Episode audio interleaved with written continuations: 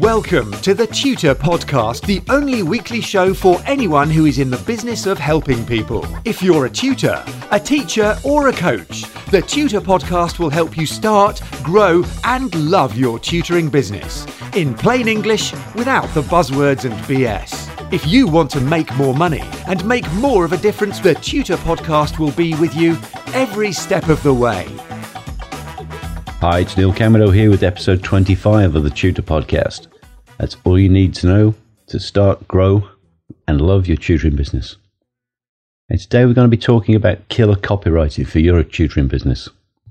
It's actually the first of a three part mini series about copywriting for business and I think it's a skill that everyone should have because even if you're not going to write your own copy, you'll need to brief someone to do the copywriting for you. And you'll need to know what good copywriting is and what it isn't so that you're not paying for rubbish. Now, in the broadest terms, copy is any writing used to promote your business or contain your ideas. That could be an advertisement, a web page, a sales letter, a blog, a book, or even the script for a podcast. Your business's marketing, and particularly the online part of it, will stand or fall by your copy, so pay attention to it. Words are your weapons, they're your shield and your defense, they're your best recruiting sergeants. Oh, and by the way, the Tutor podcast isn't really scripted. It's mostly me having fun, opening up the microphone and talking and trying to help other people to avoid the stupid mistakes I've made so that you can have more good things happen for you.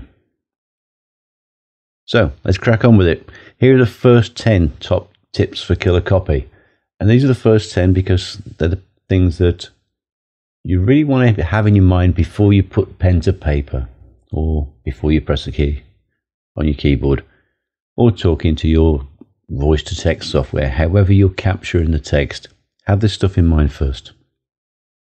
Number one, be a real person. People tend to buy from other people, so one of the most important things of all is just be yourself. Have a real human voice. Don't be a corporate mouthpiece spouting business buzzwords and bullshit. Be authentically yourself.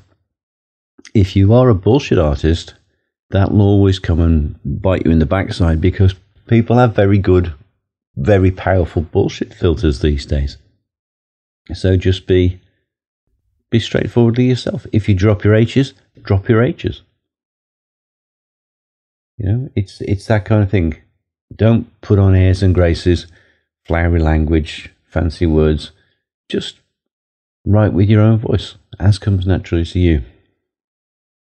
Oh, and that's a figuratively dropping your H's, by the way. Okay, number two then. Have a consideration for your audience. Always know who it is that you're writing for. Uh, I know we've spoken before on the podcast about the ideal customer for you, your demographic. What are their ages? What sex are they? Income?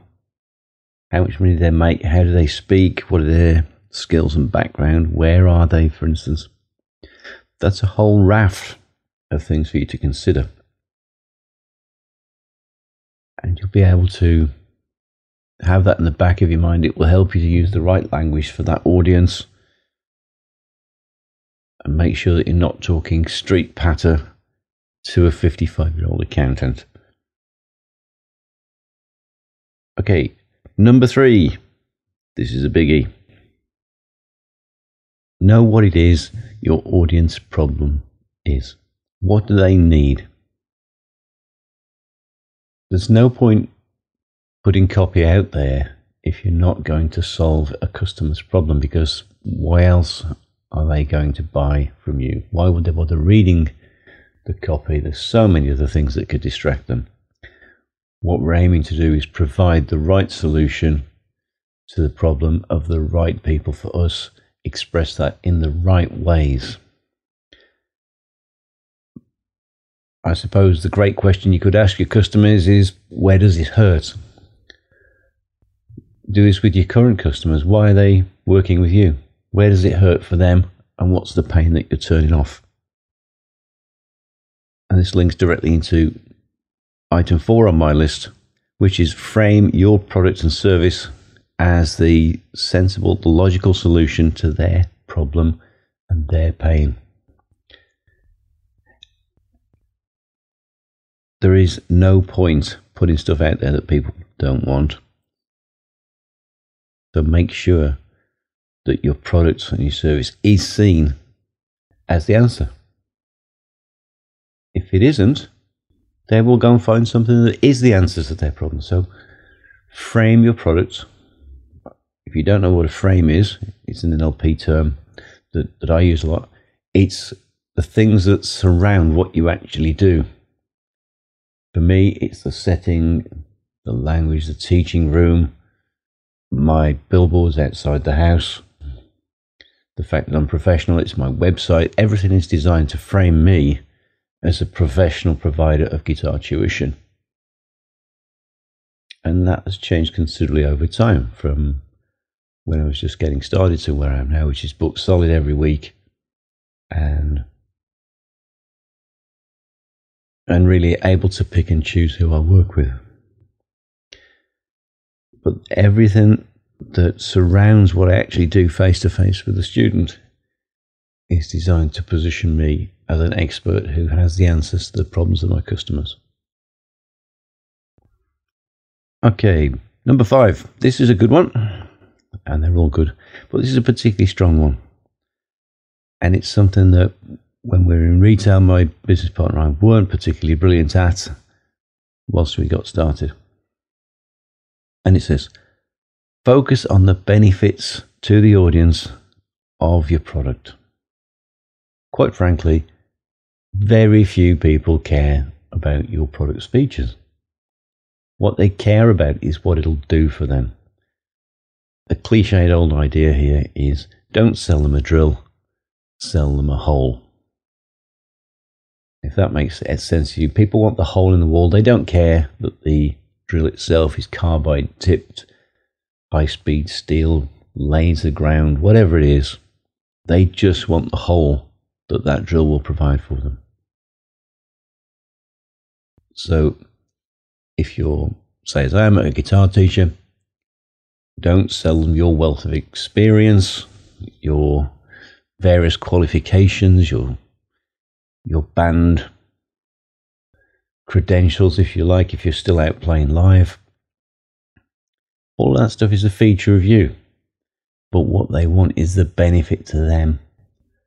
So that might be they'll understand the instrument, they'll understand the dots on the page when you teach them to read, they'll understand the ease and simplicity of music, they will be able to compose their own music, use a, in my case, use a proven system to take a song apart, understand why it does what it does, and play it out of thin air. They'll always know where the right notes are on the guitar in any style and any key. They will have improved speed, dynamics, and so on. You just tell them the benefits of working with you. For instance, one of my key selling points, I suppose, for me is I use a lot of accelerated learning techniques. And I'll come in a later edition of the podcast, I'll cover some of those points with you. So always sell the benefits to your customer. Don't sell them the features because they're not interested unless they're complete train spotters. So what we're using here is something called the PAR formula. That's P A R formula. Conventionally, this is problem, agitate, and resolve. Personally, I prefer to couch this as problem, amplify, resolve. Within the copy, if I'm writing a simple web page, for instance, I'll outline what the problem is that the customer has. This enables the reader to know that they're in the right place. This seems so obvious, but a lot of us miss it. First thing we do is spout off and tell everybody how fabulous we are, and they're uninterested. They want to know if we've got the answer to their problems. The second part of that is agitate or amplify that problem. We're going to, in our copy, tell them why their problem is a problem. Tell them why they need to fix the problem. Tell them the downsides of not fixing the problem.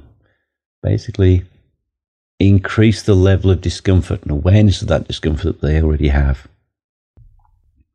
And then the R component is resolve. And that's where we tell them why we are the solution to their problems. So, whatever it is you teach, tell them the problem that they have with what it is you teach, make that problem bigger in their mind, and then tell them how it is that you're going to be able to resolve that problem for them and turn off their pain. Okay, point seven. It's real simple. When you're planning copy, set yourself a word count limit. This is huge unless you are writing a massive long form sales letter. Set yourself a word count and stick to it. Don't waffle. Don't go off on a tangent. Just get the thing you wanted to say said in the right way, in as few words as possible. Point eight then make mistakes. One of the biggest obstacles to writing anything down is the belief that you have to get it perfect right out of the box. But you won't. So, what I'd suggest to you is that you take on Ernest Hemingway's famous uh, attitude, if you like, of writing quotes, shitty first drafts, end quotes. Write it really badly at first. Make lots and lots of mistakes because you can go tidy it up later. Because point nine, of course, is that it's not writing, it's rewriting. The whole point of that shitty first draft that we've just spoken about is that you get something down. And then you can go back, revisit it, and rewrite it. A few years ago, I had the pleasure of working with an Emmy winning songwriter called Beth Nielsen Chapman, and she said that the the shitty stuff really just marked the page where the good stuff had to go. I've refined that a little in that I say all that crap actually just keeps the seat warm for where the good stuff wants to sit. So get it down, and as you're reading it through, you'll notice where the bits that clang are then you can go in and fix them. It's not writing, it's rewriting, always rewriting. So you may go through one, two, three, four, five, six, seven, eight, nine, or even ten redrafts until you get it right for yourself. And point 10, the last one for today, is just throw down bullet points first. Get your main points down and then put them in the right order. So the most important thing that you want to express should be at the top of the list. Once you've got the bullet points down, go in and start to write the sub points around that. And once you've got all that down, then you start to flesh it out with the words really badly at first. Just fill in the gaps between the ideas. Okay, so that's my 10 cents worth for today. The first 10 things that I really think one has to have in mind when we're looking at copywriting or briefing a copywriter. I'm looking forward to doing next week's where we'll be getting in depth to more of the language and some of the underlying concepts behind the actual write itself. So that'll be the next 10 or so killer copywriting secrets for your business. I suppose it's how to refine and build once you've got the grunt stuff in place from this episode. So let me know what caught your ear and how are you're getting on putting these ideas to work in your business. Because I'd love to hear from you. So get in touch via email, that's info at neilcowmeadow.com. And like and share the podcast. Share it with the people that you know in the same field as you, because they're not necessarily your direct competitors. So uh, please like, share, and review the Tutor podcast so more people can find it and that will inspire and compel me to make more content to help more people. Okay, thanks very much for doing that. Go now and do it. So join me, Neil Camado, next time on the Tutor Podcast, and I'll do my best to help you start, grow, and love your tutoring business. Have yourself a fabulous day. Bye bye. Get in touch with the Tutor Podcast via email or social media, and the Tutor Podcast team will be listening. Subscribe on iTunes, and you'll automatically get the latest episode directly sent to your device. And remember to share, rate, and review TTP so that we can help other people to start, grow, and love their tutoring businesses.